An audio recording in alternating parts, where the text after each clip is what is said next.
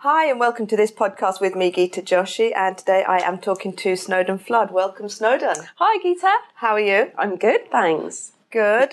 So here we are at your shop at the OXO Tower, which is absolutely lovely. Thank you. But I wanted for us to talk about all sorts of things, how you got here and, you know, also your work with Just a Card. So tell me, where did you train originally? Well, I did my foundation at East London College opposite Whitechapel Art Gallery, and then I went to Humberside because I wanted to do sculpture and printmaking, and you could work in those days, you could work a lot with industry, like ship builders were still in existence. Wow. And then I got a scholarship to go to New York. And so I took a year out and worked at the South Bank Centre in the press office, and then I went to Parsons School of Design in New York. And sorry, that was for a year? Well, no, that was a 2-year course, but I have an American passport, so I stayed there for 10 years. No way, really? Yeah. I didn't realise you'd spent that much time out there. Yeah, I loved it. And what were you doing there? Well, when I first left, I did loads of different things. But when I first left college, I worked as a practising artist, so I had a studio in Brooklyn, and then I worked at the Brooklyn Museum concurrently, and then, really long story, but I got involved in a loft development with my then husband, and we lost loads of money. We had a dodgy landlord. It wasn't a legal live work, so we had loads of money to pay back, and so I went out and got myself, I gave up being an artist and went to get a proper job, so I ended up working as a textile specialist for Peter Marino Architect, and he does all of the Chanel buildings. In those days, he did a lot of residential work, which was absolutely amazing because, so there'd be for sort of the owners of Chanel or things like that. And so then I sort of essentially travelled around the world to fairs like Maison et Objet and also... So hang on a second. So you were his textile designer. So does that mean actually bespoke textiles for his interior projects? Yeah, or? I did two things. My title was textile specialist, and so I did two things. I helped to design textiles for our projects. I did three things. I bought antique textiles. He's an amazing collector of antique textiles. Right. And my mum had worked for Harley Magazine for ages, so I went out and I bought antiques for our collections at auction and from around the world. And then I also used those antiques and to make new textiles from. So then I might work with mills in Belgium or something like that to produce fabrics, or weavers in Laos, it was really money no object for a lot of our projects. It was an amazing job. On the one hand, it was a really hard place to live. He's really known for having a kind of revolving door policy of not being an easy person to work for. Like imagine the devil wears Prada, a bit like that, like somebody who's going to scream at everybody all the time. But amazing facility for working on anything. You know, you just the level of quality and care. So I just thought, wow. And then was that textiles for all different surfaces as well, like upholstery to lampshade covers? Yeah. So essentially, our kind of clients were God forbid they'd have anything off the shelf. So they obviously they did occasionally have things off the shelf, but mostly they're wanting that level of client. They're wanting something that's so unique to them. That's why they've gone to Peter Marino. So we might do. So for instance, something like Chanel. So a lot of the things used in Chanel, I went to a really weird fair in Germany. I just had my Peter Marino Amex gold card, and I'd go off I'd say to Peter, hey, there's a technical textiles fair in Germany. This could be really good for some of our commercial projects. So then I get there and always really stressed because I'd be kind of like, I've gone there flown from New York on a Friday, worked all weekend, and I'm expected back in the office on a Monday, and I better bloody have something good to show them.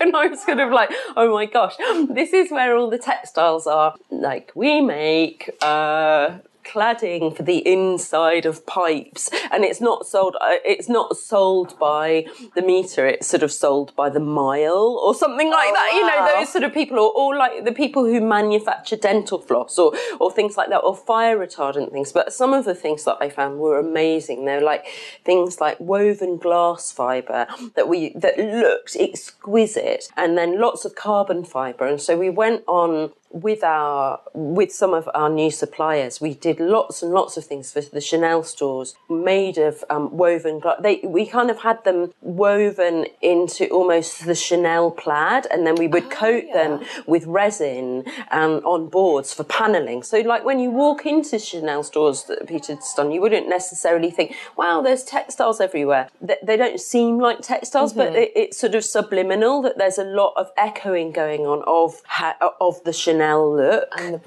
brand yeah. in the fittings. It's very clever. Or like, I had lots of things made in the Philippines in woven banana fibres and abaca fibres that were then laminated to glass. So again, so lots of things like that. But that, which sounds really different from my work, but it really informed my sort of attention to quality and my hatred of really crappily made things. So is that how that moved on then? So when did you leave Peter to start your own work? Well, I moved back in 2000 and I carried on working for him for a while. So for instance, they still would need people to go to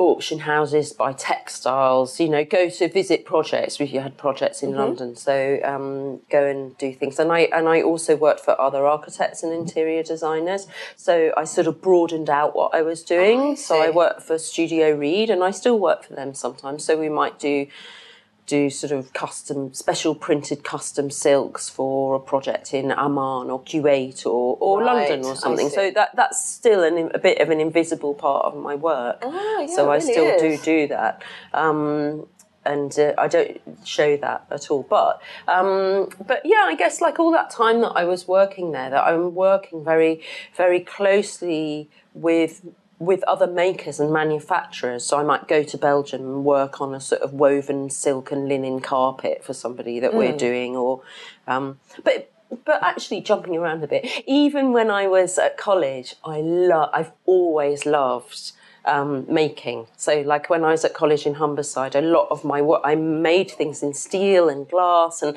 I would go to shipbuilders, and then I visited British Steel, I went to Pilkington Glass, I did loads of things like that. And so I think so what was it about that? Like, is it because some of those things are quite hands-on, aren't they, and they're quite tactile, and others are more of a constructive process, right?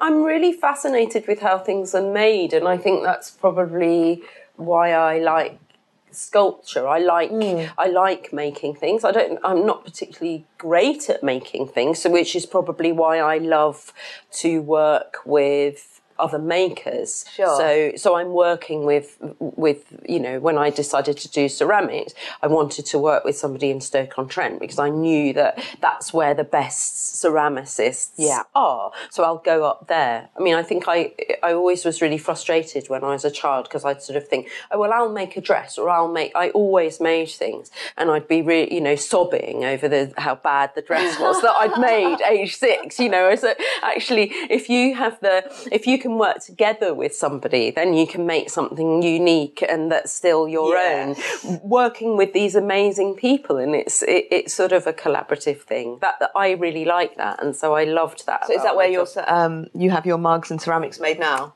Yeah, I've always worked in Stoke, and I think that came out of being in New York too, of kind of coming back here and looking for here in London and looking for souvenirs and gifts and things like that, and just thinking, I mean, in those days, in the 90s, when I'd come back here, I'd think all the souvenirs are made in China, they're all really crap. People weren't, the internet hadn't really got going. People, now the competition's fierce because everybody, even in their sort of foundation year, sets up at like, oh, I've got a business doing ceramics, But in those days, that was considered very unusual. People were sort of like, you're doing ceramics. Have you trained in ceramics? And people were almost cross about it. They're like, well, how dare you do ceramics? How dare you do all these things? It is actually, it's such a different environment now about people starting their own businesses and, people sort of getting interested in art, or, if they like put down their artwork, having you know, graduated 10, 15 years ago and they pick it up again. Yeah. They'll very quickly, you know, create an Etsy shop or an online presence. And it's great. So they've got places to go out and show. Find a market, yeah. I mean, you look at somebody like Lisa Congdon, who I love in Portland, and she's an untrained artist. She's phenomenal. And I'm not sure, you know, could she have got out there in the same way without the internet? Probably not. You know, as talented as she is, but, you know, she was selling on Etsy, but very, very, you know, just was a brave maker who put herself out there, consistently put herself out there. Yeah. I think, I mean, there's still, like, you know, I still come across people that are, that question that, actually, like, you know, because really that's all you need to do, right, is sort of be bold enough to have an internet presence and, you know, get on whatever that is, social media or your Etsy shop. But people are still, like, coming to me thinking, oh, well, I haven't quite, you know, I didn't do an art degree, I'm self-taught, or I didn't, you know, I don't know, I didn't go to particular art school and all these things that hold them back, and it's their own kind of that's beliefs. their sort of imposter syndrome, because like when I started my business, I think I'm so blessed that I had a relationship with New York and lots of designers in New York, because actually the imposter syndrome in me is huge, and I definitely felt, I mean, when I first took some samples over to New York, and they were textile samples, and I showed this woman, Joan Pope, who develops ranges for Barney's New York, which is a project that Peter Marino Architect had designed, Barney's New York, and the other one in California. And anyway, I showed Joan, and she sort of said, oh, wow, this is a range. This isn't just textiles. I see these on mugs and plates and things like that. You know, what you should think broader. And I was very sort of like, yeah, well, I could sell them at markets. And she was like, no way. You're crazy. You know, you think bigger, because you worked at Peter Marino. You've worked on a much bigger scale. Why are you going to do it in the market? But my approach was sort of very like, oh, they're probably not very good, but and everyone in New York, that's very native to Britain. Yeah. But in New York, when you speak like that, people are like, why are you showing me then? Like, wow. If it's not good, don't waste my time with it. You know, and they're really kind of like, don't say that. It's brilliant, good. Isn't it? It's such a different... I mean, it is really refreshing, actually, talking to Americans about that, how bold and... how much conviction they have in their work from, you know. And sometimes that's really irritating, because you'd be like, you know, when I first moved there, I kind of was really, really bowled over by that in the 90s, because it was grim here, you know, it's Thatcher Britain, and sort of like, you know, you as an artist here, I was really struggling after I left college, and thank goodness I was working at the South Bank Centre, so I had a good job, but to be an artist, it just seemed impossible, and, you know, all the openings, they were called private views, and like you had to know people, and like if you just got to come out with a degree from Hull, you know, like who do you know in London? You don't know anyone, and everybody, and they're all kind of like, oh, you know, you want to go to a show at Carsten Schubert, and they're like, oh, have you got a ticket to come in? And then I moved to New York, and they're like, they're not even called private views. They're openings. Everyone can come. It's open to everyone, and what I noticed was that people, instead of that British thing of people sort of saying like, oh, I'm not really very good at the piano, you know, actually being a virtuoso, they were the opposite. They'd be like, I'm amazing at the piano, and then you'd find that like they could hardly play. I mean, just sort of like, so I think I would say aim somewhere in the middle, you know. And it's funny though, isn't it? But I think.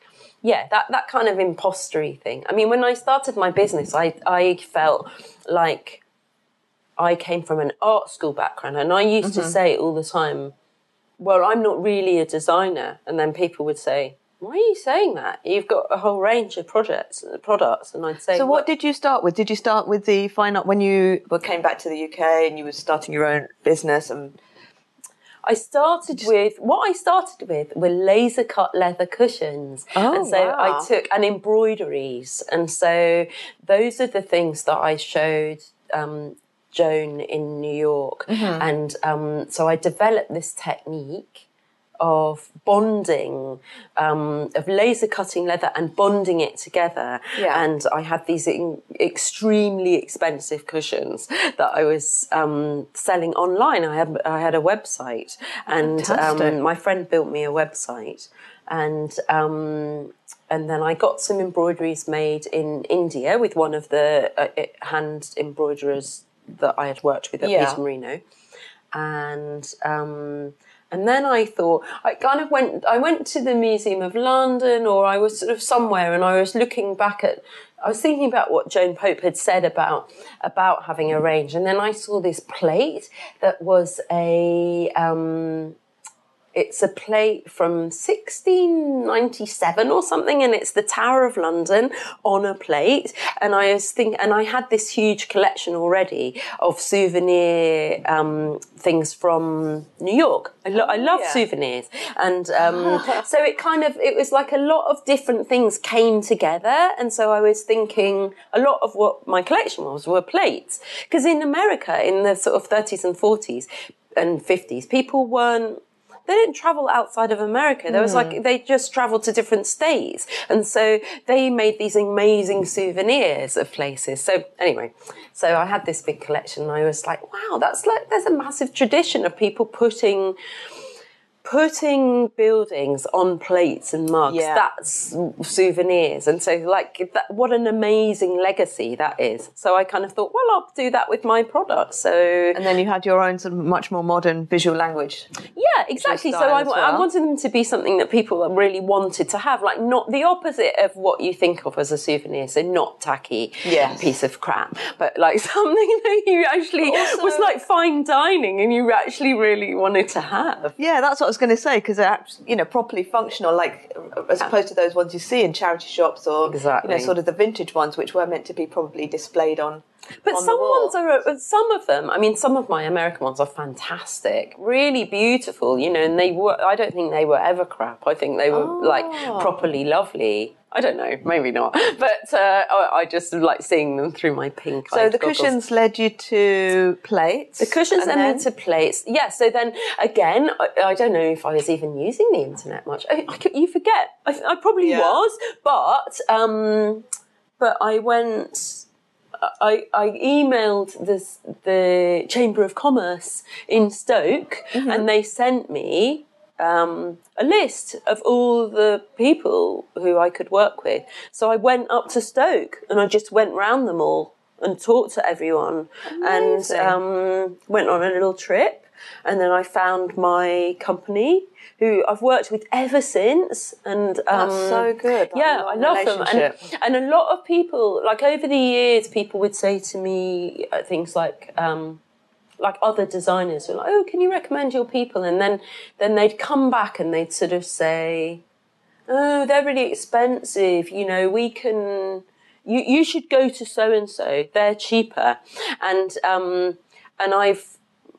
I don't know that I'm a particularly great businesswoman, because I'd always think like, I'm not going to shave off 5p on a mug and risk the relationship. The relationship is more important to me. So if I say to them, like I did a big job for Dorchester Hotels, so I had to do sort of 8,000 mugs for them. We were shipping them to, I designed some for them. I do some sort of corporate work for people. Brilliant. So to ship some to Russia, to Australia, they all have to get there by certain dates. And I know I can absolutely rely on them that what they're going to ship out, there's not going to be any seconds. I mean, occasionally we make a mistake. But on the whole, a job like that, I could ship all the mugs, all the 8,000 mugs to various parts of the world. They will get there on time. They'll be perfect. And Dorchester Hotel Group will be happy. That's so like for the 5p per mug, why am I going to waste that? And so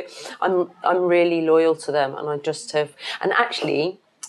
we're going to do some work together, cross-branded work. So, oh, right. Yeah, so I think... so they have a design studio with in-house as well, do they? Well, they're amazing. I mean, the guy who set that up, their factory up, he was... he apprenticed to Wedgwood with pen and ink, and so he's a proper draftsman and a real ceramics. Like, they're amazing. People, like, what they're doing for me is utterly wasting their talents. Like, they can do anything, really. They do some phenomenal stuff. I love the story of, you know, like, how much trust there is in that as well, you know, that relationship that's built up over time. Well, I think it works both ways, because they said to me recently, you haven't done, you know, your London things are selling fine, but you haven't done a new collection of London things. You should ditch those and do another one. And I said, oh, do you think, you know, I'm just pottering along, not more focused nowadays on running my shop? And they said, yeah, definitely. And I said, well, you know, I'm not selling wholesale in the way that I used to, so I don't really want to bankroll like 600 mugs in my warehouse. I just can't sell them fast enough. And they said, well, we'll bankroll you, we'll do it together, because we really believe in you, and we've worked together for, you know, we've been together for 15 years now, so that's brilliant. so it does work both ways, that we know each other well. It's a good working relationship. And that's, so I think, like, a lot of the kind of business advisors are like, you know, you go out there and you negotiate, and I've just never done that. I'm kind of like, yeah, okay, that's what you want to be paid, you're worth it, fine, we'll find a way to make it work. And I'm sure there's clients for everyone though, right? Yeah, so. exactly. So how has your style evolved over the years? Well, I would say that I have always had a very kind of silhouette-y style. I don't know how else to put it. Its own ism, right? Silhouettism. Silhouettism is my profileism, yeah. But I think... I mean, I found a piece, a couple of pieces from...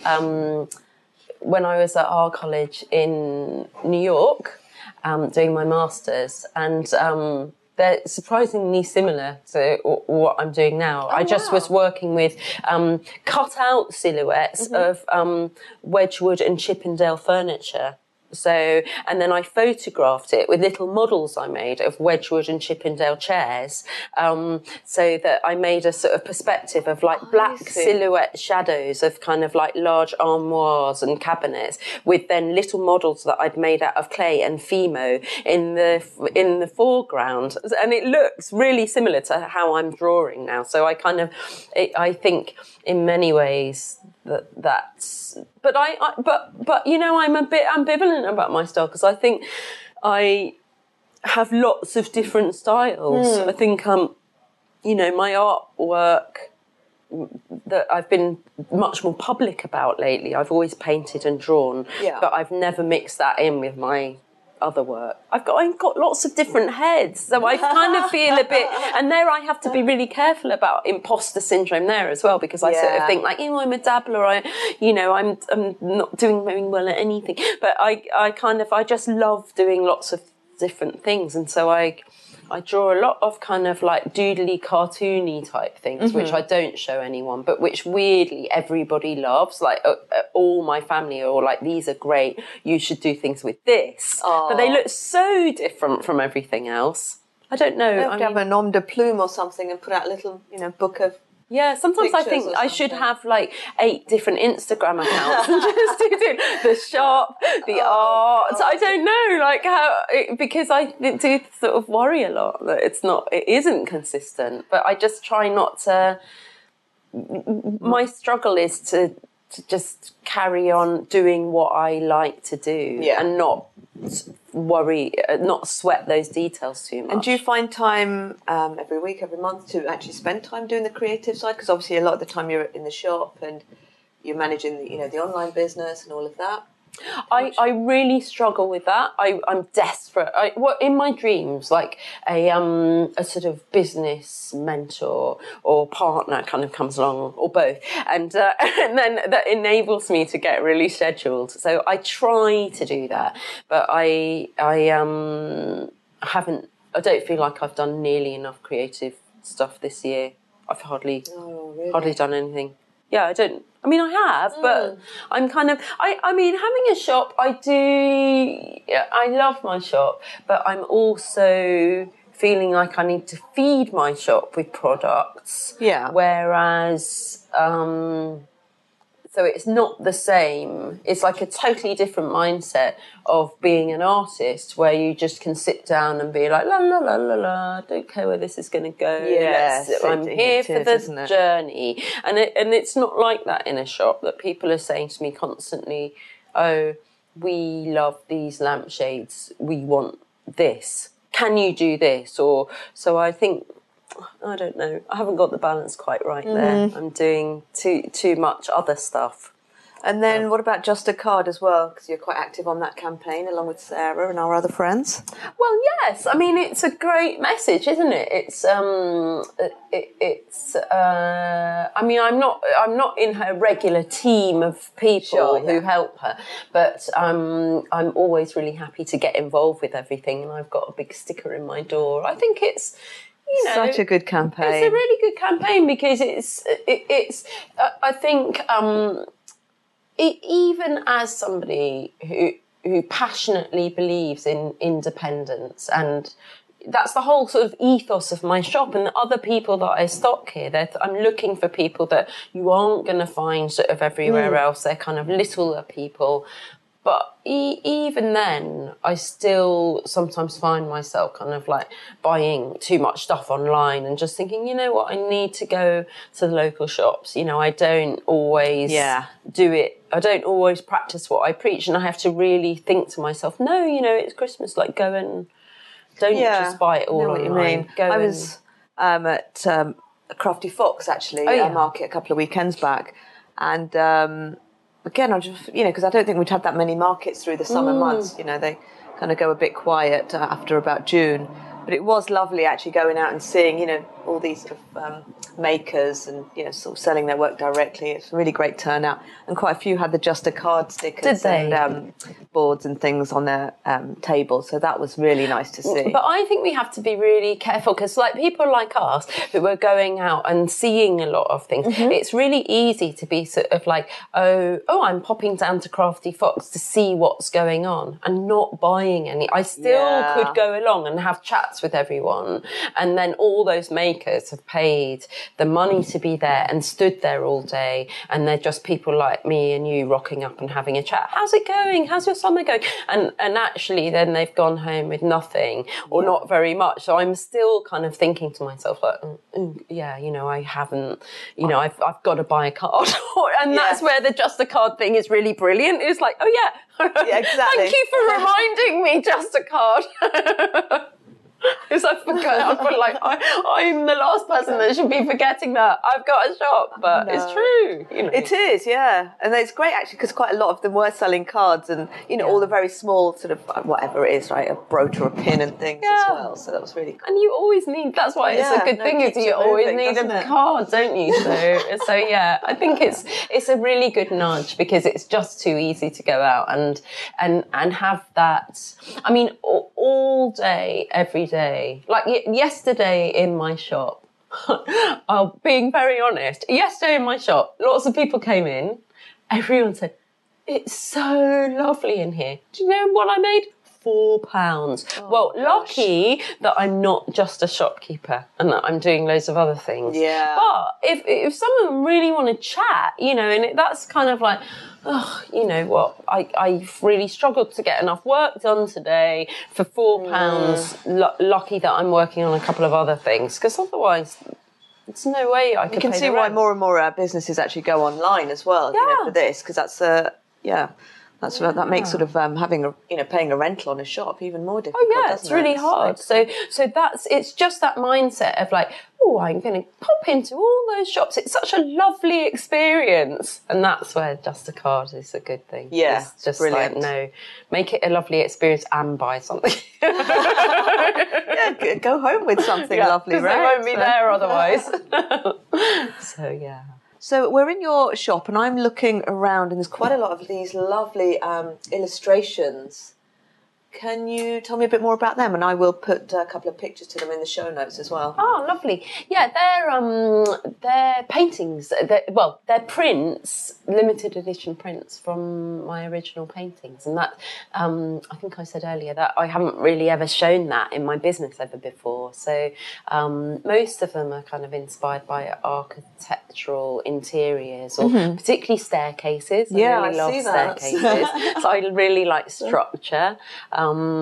So I've got, for London Design Festival, I'm going to be showing the original paintings here, having a little pop-up of the paintings. So definitely come along on the 19th of September, I don't know. And are they... Are they bigger or are they... No, some of the paintings are tiny. Oh, right. Yeah, okay. So I've printed them all in the limited edition prints. They're just short-run giclée prints. Okay. They are all A4, but the paintings, some of them are really small, they're like A6, I think. No, it's small. Oh, yeah, cute. Some of them are tiny and some of them are bigger. So some are A3, so it'll be a big range of sizes, and they're in an exhibition at Kobe and Teal in Froome in Somerset at the moment as well. Oh, yeah, a couple of them, the paintings, not the prints. Yeah.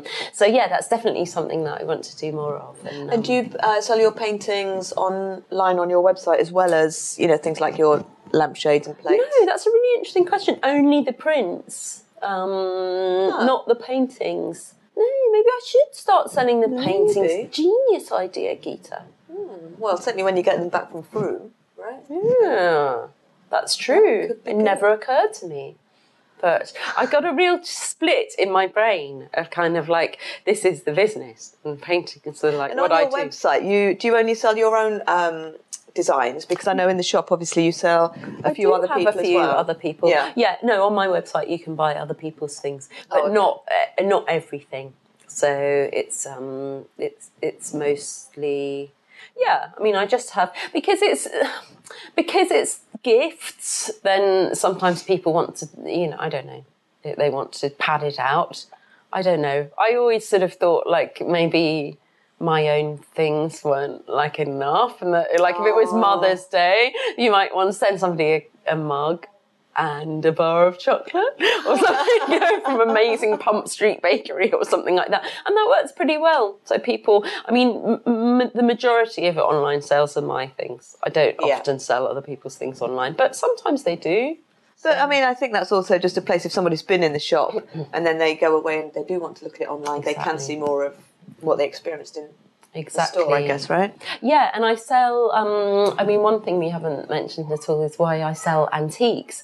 Tell me. So, that sort of links in with souvenirs, I think, as well, and also the fact that I'm an inveterate buyer and collector, and so I've constantly going to fairs and auctions and buying. My house is literally filled with stuff, and so my focus for the shop, again, it's gifts, and so my focus for my shop is, if I think about how I want people to come along to my shop and to find something that's just unique and beautiful and that they didn't expect to find, and that's sort of a souvenir of their trip. And I think for me, when I'm going abroad, sometimes I'm always going to check out if there's flea markets on wherever I go, or auctions wherever I am. That'll be like the thing I would look at before restaurants and things like that. Like, is there an auction in the local town that I can go to? But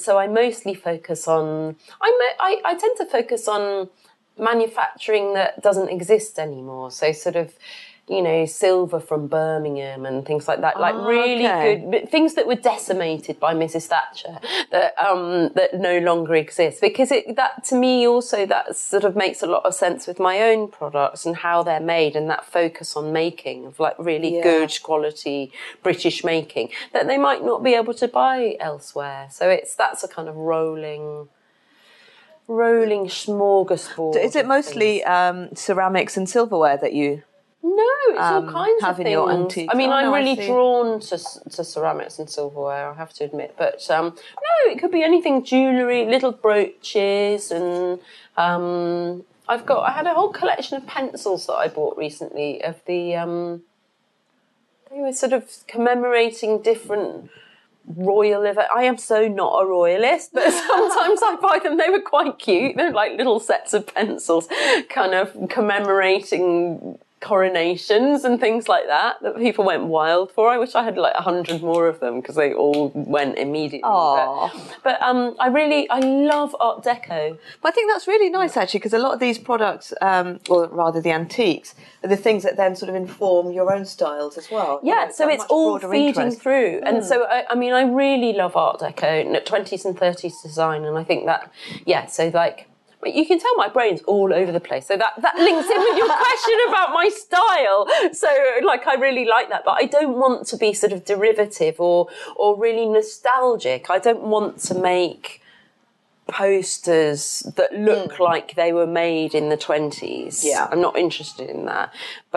And I'm not trying to look like I'm in the 1920s, but sometimes when I draw things, they do. So I've got some sort of prints of ladies that people say, oh, they're so Art Deco, and they definitely, that's probably a bit more self-consciously Art Deco, but yeah. And my textiles are all inspired. The textiles I worked with, that was a bit like when I worked for Peter Marino, because I worked with a historical textile archive.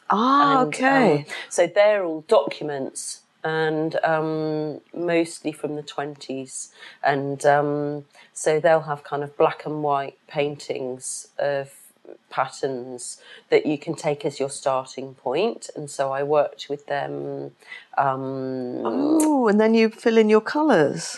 Yes, but I mean, and more than that, you have to like make it a repeat and change the scale and take out the bits that don't work, and yeah, so you kind of redesign them and make them. But they're really nice. So I licensed some of the designs from them for life, and then made them my own and presented them at Decorex. So that was really interesting, because that's sort of like going full circle and back into interiors again.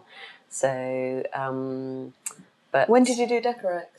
I did Decorex last year. I'm not doing it this year. I did it with Design Nation on a group stand, and that was So that, but I made some really good contacts, and I want to kind of really carry on, so I'm kind of going back working with interior designers again to make more textiles, and which is something that I already was doing anyway a bit, right?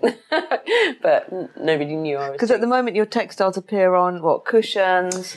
Fabric around the lampshades. They're the main things, right? No, laptop cases. Oh, yes. Pencil cases. What else? Oh, tea towel, but they're different, actually. Tea towels, aren't they? Yeah, that's it. So that's it for now. But so they've been... So what would be an ideal client for your textile, like, you know, the interior textile projects? Yeah. Oh, I'd say somebody like, any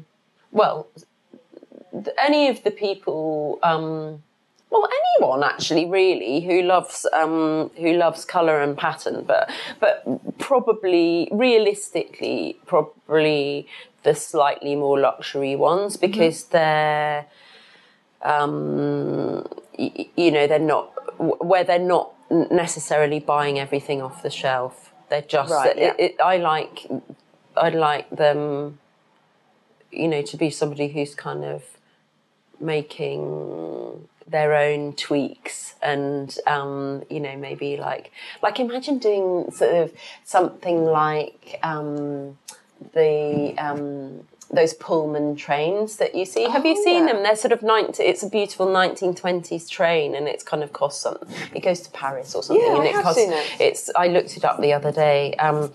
And because I'd never heard of it before, but the train track goes behind my doctor's office, and I was in the doctor, and I was like, oh my God, look at that train, it's amazing. And she said, oh yeah, it's the Pullman.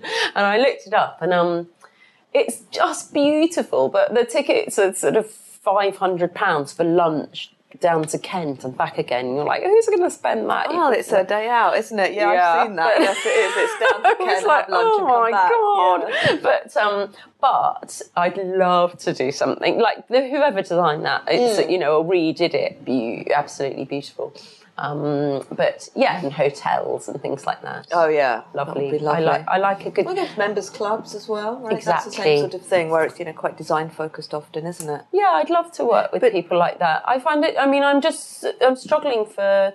That's where doing everything, trying to do everything, kicks you in the gut because you're just like, oh my gosh, and I need to actually focus on one of those things and go out and do it. Okay, what are you going to do? Yes, I do want to work with those people, then go and talk to them all instead of finding them, because that in itself is the work, right? Because often that is just often starting the conversation. It's like, you know, when I'm looking at places to have an exhibition, you know, it's like, well, I'm finding the venue, but I need to start that conversation. Yeah. I've got the artists sort of who I'd like to work with, putting that idea forward, you know, and it is, it's not just like, yes, here you go and here's some money, ever. No. You know, it's an ongoing conversation that goes for months before it is. Some dates are finally put in the diary and we've got something to walk toward. But that's like what I was saying about the factory that I work with for ceramics, that foundation of kind of a relationship is so much more than just like, oh, can I hire a space for my exhibition? You know, actually you need to rely on them that they're going to do the things that they said they were going to do, and the artists too, and that all takes so much energy. It's not and so it is with like new clients, and you know that it's. I found, I mean, with the projects that I did for Dorchester Hotels, that was 4 years in the making before all of that came off. Yeah, and so, you know, some of the other people that I work with, some of those, you know, I'll have spoken to them back and forth for about 2 years before they actually send me a proper order. It doesn't just happen like, woohoo, I go out and get it and the money comes rolling in. I wish. No, it's all... and all that other work as well, like, you know, some of what I do is like, it's, you know, putting ideas forward for, you know, things that we know have budget. Yeah. But then, then it goes to somebody sees it, and then there's a committee, and then there's a decision, and then it might, you know, still involve some back and forth before something. Yeah. You know, comes, and then you're exhausted when it comes back. Like, what was it we actually pitched 6 months ago? So, brilliant. Well, thank you, Snowden, so much for your time. It's been lovely talking to you. Thank you. Where can people find you online? Well, they can find me at snowdenflood.com. And they can come and join me on Instagram, Snowden Flood, or Twitter, Snowden Flood, or Facebook, Snowden Flood Design, or Pinterest as well. Wow. Like I'm and if they wanted to find you in the real world even, where would they visit? They should come to the OXO Tower. I'm Unit 101 OXO Tower, so I'm on the first floor. We're facing the river, looking at all the little boats going past. And the OXO Tower's a funny one because it's a fantastic building that you can see as you walk along the river, but they've got sort of like slightly unappealing stairs at either end and with not great signage. So we've got great landlords who are working really hard for us, but they've got a million other things to do and signage is not their thing. So people forget to come upstairs. They forget to come upstairs. So there's 3 sets of stairs. So people worry about like, if I go up those stairs, then I'm going to have to double back on myself and come down again. No, you don't. You can come up and go down some different stairs and continue on your way to the Tate or the London Eye. And there's a whole community of other designers, makers, galleries and shops along here as well. There's some great people along here. Come and see lots of things. And for London, and this year, I don't know when your podcast is launching, but we've got London Design Festival here, so some of it's a huge thing all around here. So there's going to be some fun events. The 15th to something of September, 15th to the 20th or something like that. Something like that. 22nd, I think, is that Sunday. Yeah, and the big opening night for a lot of the events around here is the 19th. So then I'm showing paintings, my original paintings, architectural paintings, and I've got another artist, Katie Powell, who is a paper cut artist, and she is showing her little paper. She does really lovely little They're sort of like little building fronts in frames and things like that. So yeah. she's got... I'm a South Londoner, so she had a lovely one of the Ritzy and Dreamland Margate. And they're sort of like tiny little sort of building or signs or things like that. They're really... I really like them. They're really cute. They're like little souvenir-y things. So, but... You'll be showing them for Design Week. Showing them for Design Week, yes, and hopefully some other people as well. I don't know. I'm gonna doing, and I like to do everything last minute, just to keep it stressful. So yeah, maybe some other people as well. It'll all be amazing. Brilliant. Yeah. Thank you, Snowden, so much for coming on the podcast. And yeah, it's been great talking to you. Well, you too. Thank you.